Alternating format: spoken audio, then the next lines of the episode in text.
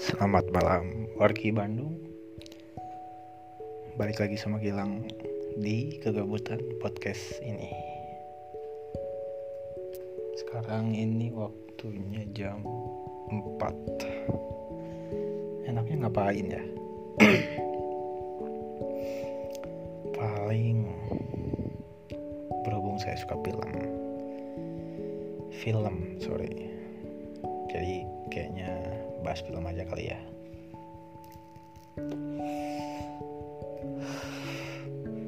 Film apa dulu nih? Bingung. Barusan banget. Baru nonton Sex Sex is Zero yang kedua. Lumayan sih. Tapi nggak senonjok yang pertama. Kalau nggak salah itu filmnya tahun 2002 deh terus yang kedua filmnya tahun 2007 lumayan menghibur untuk yang kedua. Cuman benang merah dan apa ya benang benang merahnya kurang dapat aja gitu. Entah kenapa. Saya lebih suka yang pertama sih karena benang merahnya dapat pesan moralnya nonjok banget. Apalagi buat anak-anak milenial zaman now gitu ya. Untuk yang pertama kayaknya lebih fun komedinya dapet. Yang kedua malah kayak yang ngejip ngejip ngejiplak gak sih ya? Nggak tahu deh. Tapi ngikutin yang pertama si setting komedinya gitu karena saya masih inget banget scene-scene di mana si yang pertama itu cucunya terus dipoin lagi di yang kedua. Dan kurang kurang kurang dapat aja untuk yang nonton dari episode pertama.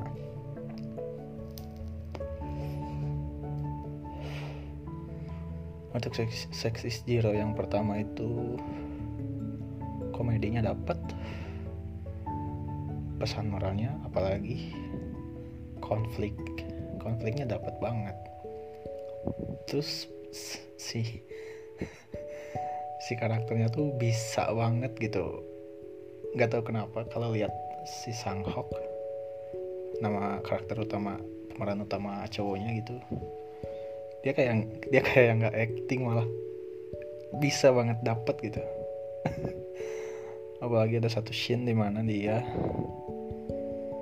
eh, kepalanya ditendang waktu makan roti isi racun tikus sama telur sperma. Itu dia makan roti dikejar-kejar sama temannya terus ditendang-tendang kepalanya. Dan itu asli. Itu asli sih. Itu itu film keren banget sih untuk komedi ya drama komedi deh. Masuk masuknya drama komedi. Sebenarnya saya banyak kebanyakan malah. Bisa dibilang terlalu banyak nonton film. Di rumah aja sih di film ada 200 200 lebih mungkin.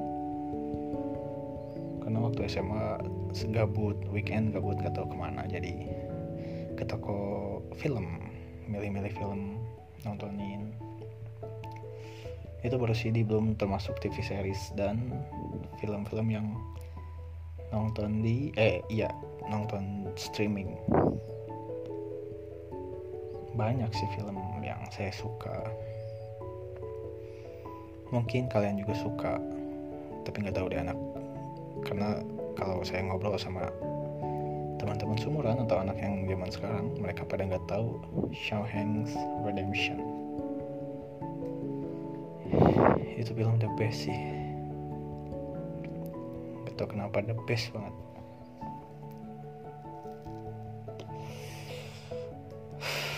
Banyak juga yang rekomendasiin Godfather cuman saya nggak terlalu suka nggak tahu kenapa ya. Padahal itu film bagus ratingnya juga bagus. Cuma saya nggak suka aja nggak tahu. Untuk film drama. Drama banyak sih sub genrenya cuman. Drama ya paling saya sukanya uh, Three Billboard Outside Outside Outside Ebbing Missouri Three Billboard Outside Ebbing Missouri itu film drama kriminal Amerika. Komedinya ada dan dapat banget. Konfliknya malah yang lebih lebih greget gitu. Dan tak kenapa ya film-film dengan ending yang gantung tuh enak gitu. Dan itu salah satu film dengan ending yang gantung cuman pas. Porsinya pas dibuat pas.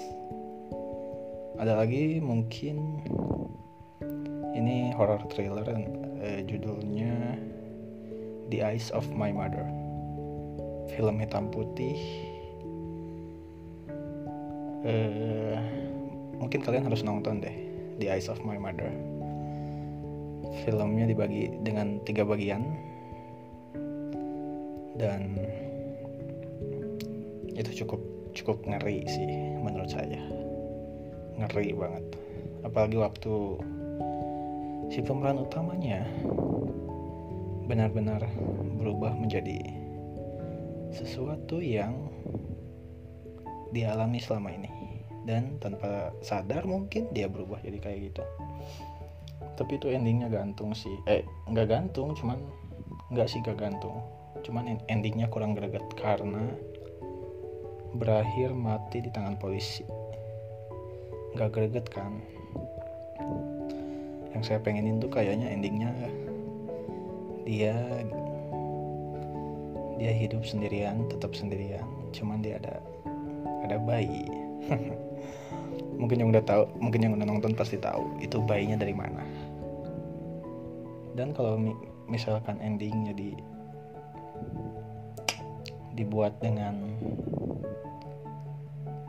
dengan terakhir scene-nya di mana dia bersama si bayi itu lagi ngawat gitu ya. Terus sudah aja. Nah itu baru tuh greget.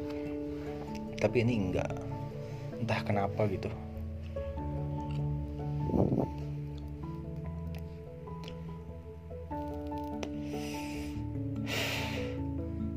sutradaranya pengen pengen membuat si penonton merasa aman kayaknya gitu deh. Tapi kurang greget tapi itu film bagus banget. Apalagi ya? Mungkin sutradara kali ya. Sutradara favorit saya Christopher Nolan. Dia satu-satunya sutradara yang bikin saya tercengang. Bisa dikatakan seperti itu. Dan dia satu-satunya sutradara yang bikin seorang Batman yang tidak punya kekuatan superhero. Benar-benar superhero-nya manusia biasa gitu. Kekuatan Batman apa sih? Cuman kaya doang. Tapi justru itu yang di build up sama Christopher Nolan untuk trilogi filmnya. Batman Begins, The Dark Knight sama The Dark Knight Rises.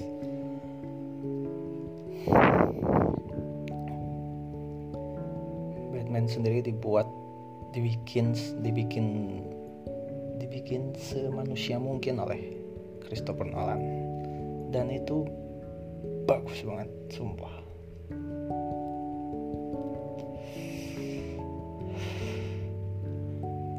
Itu saya belum tahu siapa sutradaranya belum tahu. Terus kemudian saya nonton film The Interstellar. Begitu saya amazed sama filmnya saya baru cari tahu siapa sutradaranya dan ternyata Christopher Nolan. Dari situ saya mulai mengikuti karya-karyanya kayak Dunkirk, The Inception, The Prestige, Memento, ya Memento. itu film brengsek sumpah, itu film keren banget Memento. Tapi saya suka The Prestige. dan dia uh, dan Christopher Nolan salah satu sutradara yang sekalinya tahu karakter mana yang cocok atau bintang film mana yang cocok untuk mainin karakter itu dia langsung tahu dan entah kenapa setiap karakter yang dia pilih itu cocok banget dan dari dulu sampai film terakhirnya Dunkirk gitu kayaknya dari Batman deh.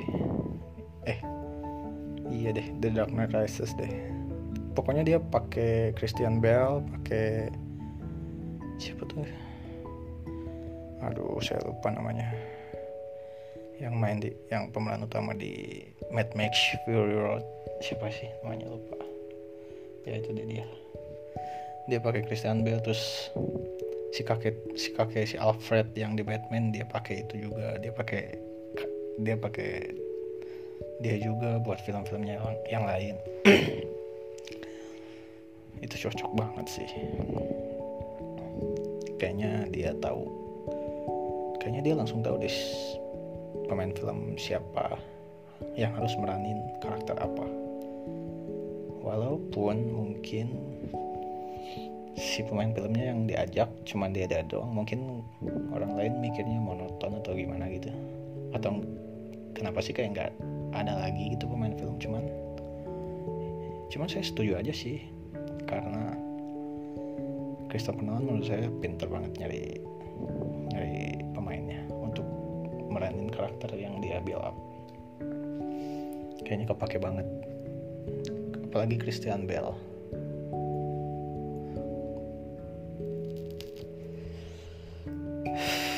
Film Tenet yang harusnya rilis bulan Agustus ini di eh enggak deh Juli.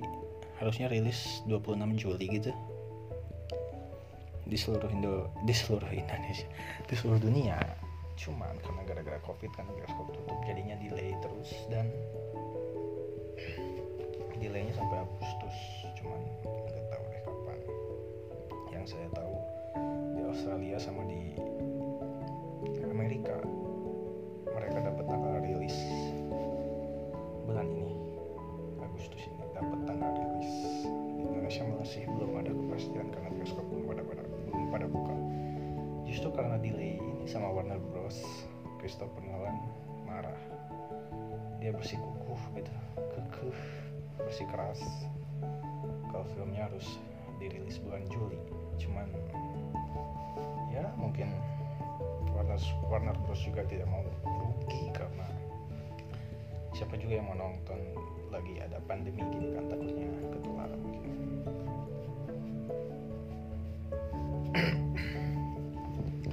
Christopher Nolan ini salah satu sutradara yang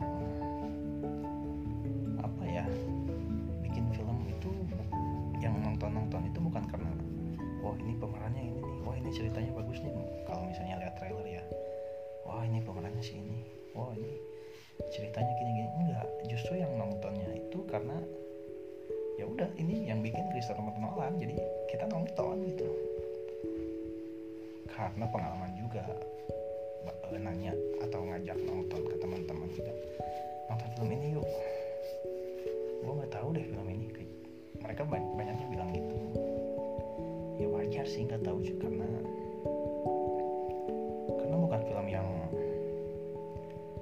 apa ya bukan film Hollywood yang target target pasarnya tuh dapat untung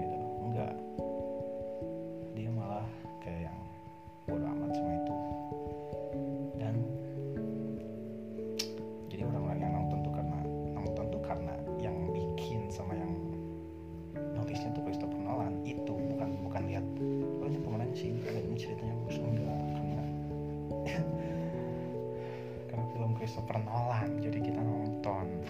Bagi yang tahu ya. Bagi yang tahu Christopher Nolan khususnya gitu. Fakta menarik di film Tenet.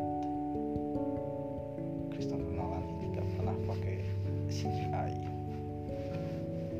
green screen gitu. Kayaknya pakai nih cuman enggak CGI nya nggak pakai. Jadi pure pure apa ya? Pure pure langsung gitu kayak kayak di Inception kan di mana si si Levit namanya Levit kan ya? Nama nama pemerannya nama asli pemerannya itu si Levit gitu.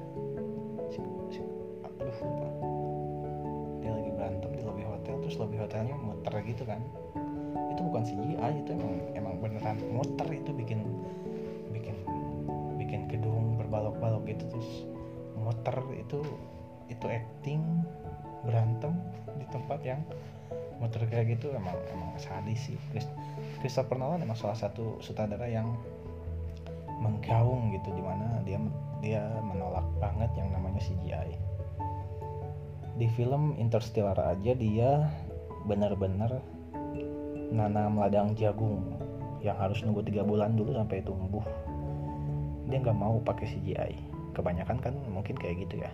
Kayak film 300 gitu kan. Pasukannya cuma 10 orang pakai CGI berat jadi 10 ribu orang. Itu kan CGI banget kan karena filmnya juga dibuat bentar tiga bulan doang kan yang film 300 karena kebanyakannya CGI Christopher Nolan enggak sih. Christopher Nolan salah satu sutradara yang menolak adanya CGI bukan adanya sih menolak make aja gitu menolak make CGI dia nggak di, di film Tenet dia nggak pakai CGI sama sekali. Di dan dan ada adegan di mana dia nabrakin pesawat ke hanggar. Dan itu beneran pesawat men. Dia beneran beli pesawat Boeing berapa gitu. Boeing tipe apa gitu dia beneran beli. Cuman buat ditabrakin ke hanggar dan. Keren sih. Keren. Dia nggak mau banget pakai CGI nggak ngerti deh. Tapi keren sih. Karena mungkin dia benar-benar teguh sama pendiriannya untuk mengoriginalkan film. Mungkin ya nggak tahu juga sih. Karena kan sebagai penonton kita tahu kan oh ini CGI oh ini enggak gitu kan. Kayak kayak kayak kumisnya Superman yang pakai CGI di nggak adain gitu kan. Jadi kan aneh kan kayaknya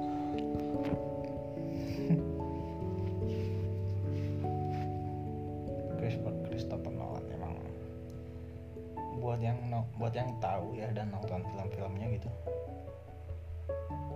Kalian ngerasa sama nggak sih sama saya?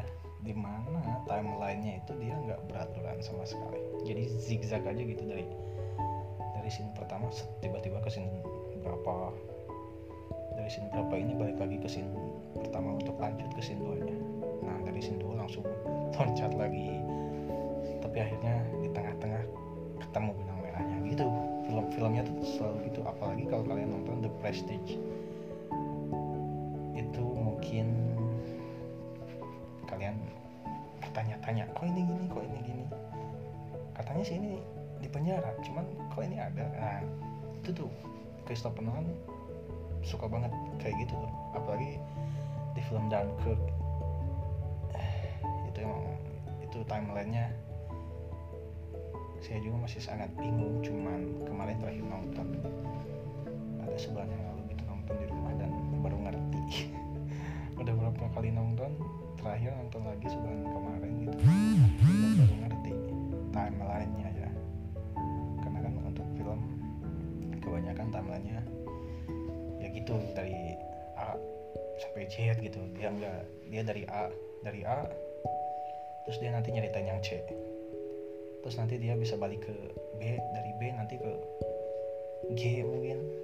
Gitu timelinenya tuh loncat-loncat. Tapi itu justru itu karakteristik Christopher Nolan tuh itu.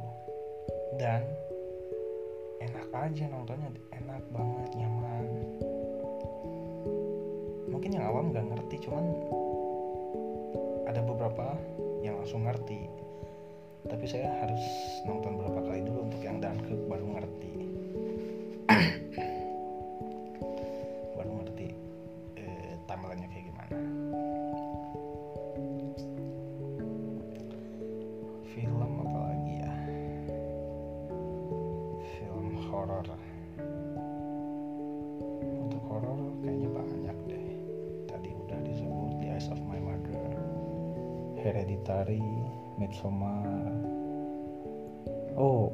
untuk film horor saya suka Jordan Pele iya. Mungkin untuk pecinta film horor tahu siapa siapa Jordan Pele salah satu sutradara yang memulai debutnya di film Get Out gitu atau sebelumnya ada ya Duh, lupa. Dan itu film Get Out itu emang benar-benar emang benar-benar psikos ya bisa dibilang gitu setahun kemudian kalau nggak salah. Dia bikin lagi judulnya Us. Waktu saya pertama nong pertama nonton ke bioskop. Dan gila sih. Itu film keren banget sih. Dia benar-benar ngangkat ngangkat gimana gitu horornya tuh. Benar-benar relate sama orang-orang. Ya mungkin orang-orang di luar sana cuman kan kita juga yang di Indonesia pasti ngerti gitu masih sama relate itu. Dan emang dia sih suka pakai pemeran kulit kulit hitam karena ya mungkin untuk mengikis stigma-stigma orang-orang lo di luar sana mungkin ya. Siapa nggak tahu juga sih cuman dia pernah ngomong dia lebih suka pakai pemeran utama utamanya tuh orang orang-orang kulit hitam gitu. Bukan berarti tidak ada orang kulit putih ada kok ada mungkin udah ada yang nonton film Get Out atau Us. Itu keren sih. Kalau mau nonton komedinya ada di komen oh, komedi sentral di YouTube. Jordan Pele sama salah satu aktor juga siapa namanya? Lupa ya banyak kan lupa ya gue ada salah satu aktor juga. Saya ingat dia tuh main di film si aktornya ini tuh main di film Let's Be Cup ada dia jadi karakter. Eh dia jadi ya dia memeran karakter supporting actor gitu. Apa sih? Oh karakter pendukung ya sorry. Dia main karakter pendukung terus dia main di film apa lagi ya yang waktu aduh yang waktu dia jaga toko alien gitu ya, sama di karakternya itu sama istrinya dia dia jaga toko alien. Oh anjing lupa namanya tuh Len-Len gitu. Aduh. Itu pemeran utama eh bukan pemeran utama. Ya kayaknya juga pemeran utama cowoknya gitu si George Clooney yang main tuh di. Aduh. Len-len gitu. Jadi kalau dapet pin pin berbentuk kayak futuristik gitu dipegang langsung timeline langsung kalian berpindah tempat gitu lah. Itu film itu dia main di film itu juga nah dia ini kolaborasi sama itu. Bukan kolaborasi sih emang bikin bikin komedi sentral itu berdua sama dia. Dan lucu sih. Nggak nyangka juga sutradara film horor bikin bikin pure komedi di YouTube. Lucu. Walaupun di film Get Out komedinya nggak ada sih. Karena emang bener-bener di build up biar tegang biar serem gitu tapi di film As komedinya dan komedinya bener-bener goblok sih. Untuk di film As gue masih inget di mana mereka berhasil di film Asia mereka berhasil keluar dari satu rumah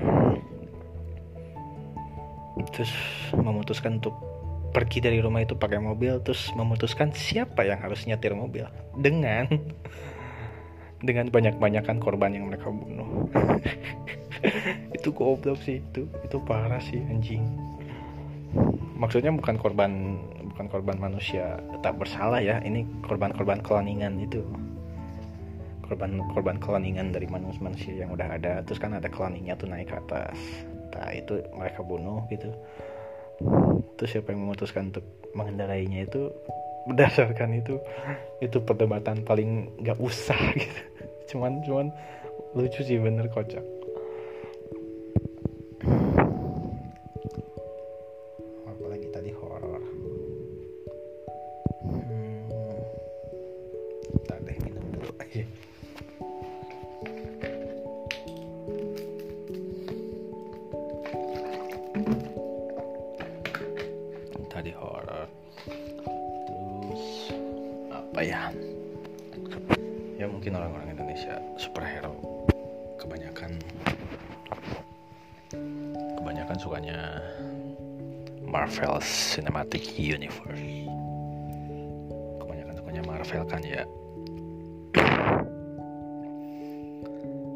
ketika ditanya suka DC nggak?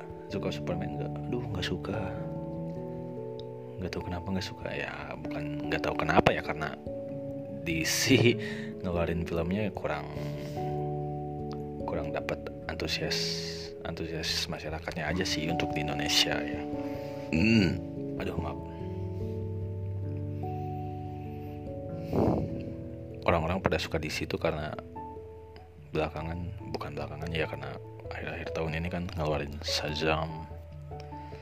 Ngeluarin Shazam uh, Justice Justice League Batman yang pemerannya Ben Affleck. Akhir-akhir itu kan Wonder Woman uh, Bird of Prey si Margot Robbie. Mereka pada suka karena Aquaman Aquaman satu lagi Aquaman. Suka karena karena terakhir karena tahun-tahun terakhir ini mereka rilis itu dan orang-orang Indonesia kayaknya mulai suka. Wah ya wajar kalau dulu nggak suka karena kayak Batman gitu kan. Batman udah berapa berapa film tuh kan dibikin.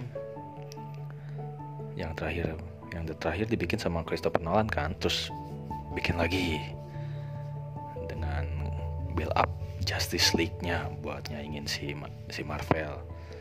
Pakainya Ben Affleck. Nah sekarang pakainya. Si apa siapa? Robit Robit. Anjing po. Lupa anjing. Aduh lupa gua namanya. Robit Robit. Yang main di Twilight gitu loh pemeran utama cowoknya. Nah itu kan sih itu tuh. Gue setuju sih. Itu itu. Lihat teasernya itu kayaknya keren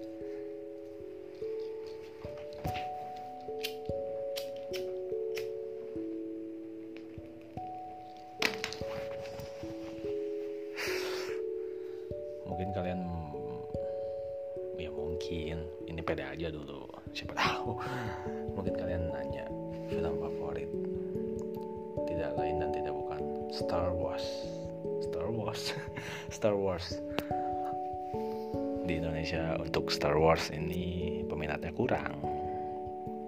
Ya mm, sarewe anjing.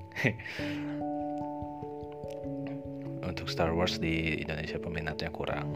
Jadi engagement. Film-film terakhirnya ini mungkin di Indonesia kurang dapat. Ya karena mungkin ceritanya juga aneh mungkin ya untuk sebagian kalangan masyarakat. Anjing kalangan sebagian orang gitu. Aneh karena nembak-nembakin laser pedangnya pedang laser. Terus bisa ngendalin benda-benda ngendalin pikiran orang.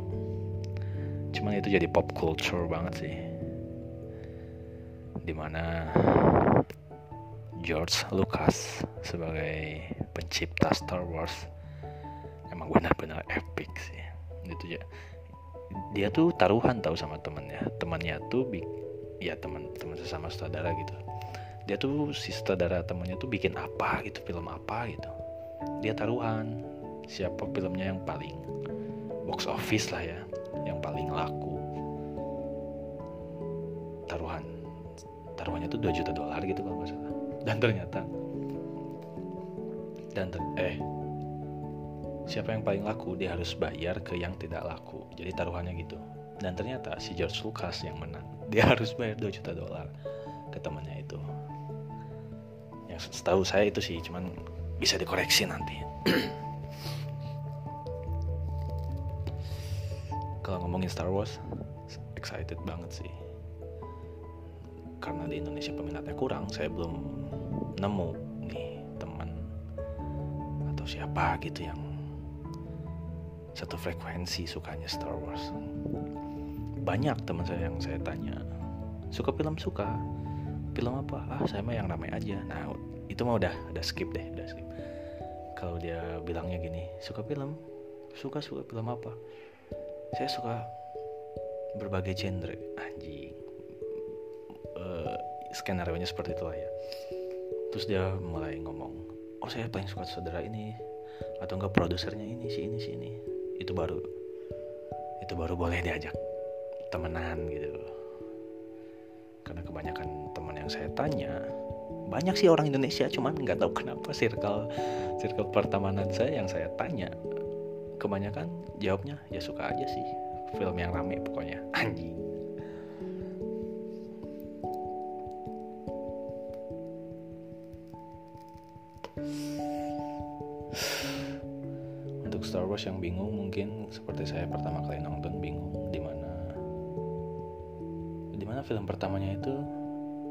Wars A New Hope. Episode 4 terus film keduanya The Empire Strike Back. Episode 5 terus film ketiganya ini yang original trilogi ya. Original trilogi terus film yang ketiganya. Return of the Jedi episode 6 terus tahun 2000-an bikin eh, bikin prequelnya original eh, eh trilo, pre, prequel triloginya. A Phantom Menace Attack of the Clowns sama aduh yang ketiganya teh anjing lupa. Bangsat. Yang ketiganya tuh aduh anjing. Oh Revenge of the Shit. Ya yang ketiganya itu A Phantom Menace Attack of the Clowns sama Revenge of the Shit. Itu untuk untuk trilogi prequel. Begitu Disney beli Star Wars ke George Lucas dengan harga yang fantastik Disney bikin lagi uh, trilogi sequelnya. Di mana timelinenya sama sama di original trilogi The Force Awakens uh, The Last Jedi sama terakhir Rise of the Rise of Skywalker. Di mana saya tidak suka untuk yang terakhir Rise of Skywalker. Saya nggak nggak suka banget. Nggak tahu kenapa sih JJ Abrams dari The Force Awakens yang bagus banget terus bikin bikin Rise of Skywalker ini sampah menurut saya ya. Jangan jangan tersinggung loh kalau ada kalau ada yang suka Star Wars. Tapi tapi ya cukup menghibur lah. Cuman nggak tahu kenapa ras banget. Filmnya tuh rusuh banget. Buru-buru banget. Karena dari dulu filmnya tuh nggak nggak buru-buru banget. Filmnya tuh santuy mengikuti alur cerita kayak storytelling aja. Filmnya tuh kayak bener-bener nyeritain dari A sampai Z gitu. Kalau yang ini enggak justru enggak. Loncat-loncat banget gitu. Rusuh. Untuk The Force Awakens sama Return eh sama The Last Jedi saya suka sih. Saya suka. Sebelum ngeluarin Rise of Skywalker kalau nggak salah. Eh sesudah kayaknya deh Disney memutuskan untuk bikin TV series pertama dari Star Wars. Mandalorian. Anjing keren sumpah. Ini Mandalorian keren sumpah. Terus begitu banyak terus terus begitu di reveal di episode 2 deh kalau nggak salah. Iya kalau eh episode pertama malah ya. Tuh saya lupa ya ya di episode pertama di reveal di mana ada baby tapi umurnya 50 tahun begitu di reveal langsung internet. Instagram sih kan. Saya ngikutin Instagram langsung tuh rame banget. Dan fans memutuskan untuk memanggilnya Baby Yoda. Anji itu lucu sih. Bukan lucu kayak kocak enggak. Imut lucu gitu. Baby Yodanya lucu banget. Disney ini saya udah kebaca gitu ke mana arahnya. Karena Star Wars ini kan fans-fansnya fans-fans dulu karena filmnya juga kan film lama gitu tahun 80-an otomatis penggemarnya juga kan udah pada tua. Nah yang muda-muda yang muda-muda nggak tahu nih. Makanya si Disney bikin lagi original sequelnya The Force Awakens yang tadi itu. Untuk engagementnya tuh untuk untuk menggandeng anak-anak muda biar tahu gitu. Biar suka biar suka juga sama Star Wars tapi kebanyakan orang tua di Amerika gitu banyak banyak juga kok yang ngedidik anaknya nih ada film bagus. Set kasih Star Wars langsung. Ada juga ada juga. Jadi dari dari balita gitu dia udah megang replikanya lightsaber. Itu keren sih. Terus spin offnya saya suka Star Wars. Rogue One saya suka banget.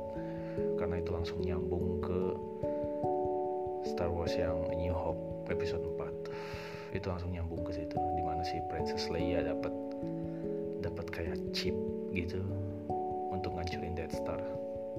Itu suka sih. Filmnya justru filmnya nggak Star Wars banget menurut saya untuk yang Rogue One karena apa ya?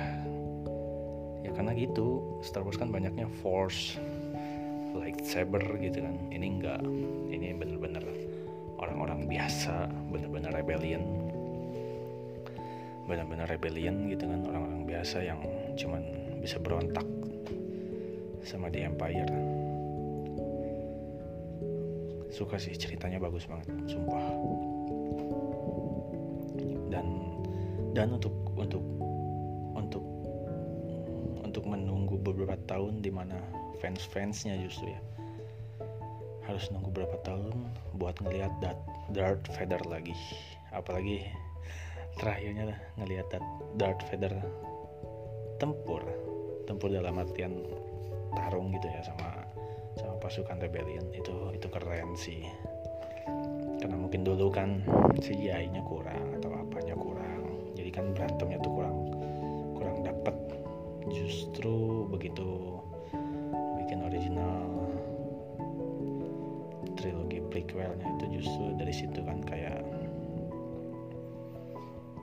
kayak Darth, Darth Maul duel duel, duel sama sama Obi-Wan Kenobi. Itu disebutnya kan Duel of the Fate dan itu emang sejarahnya emang bagus dan dari situ kan tempur-tempurnya kelihatan bagus tuh dari situ.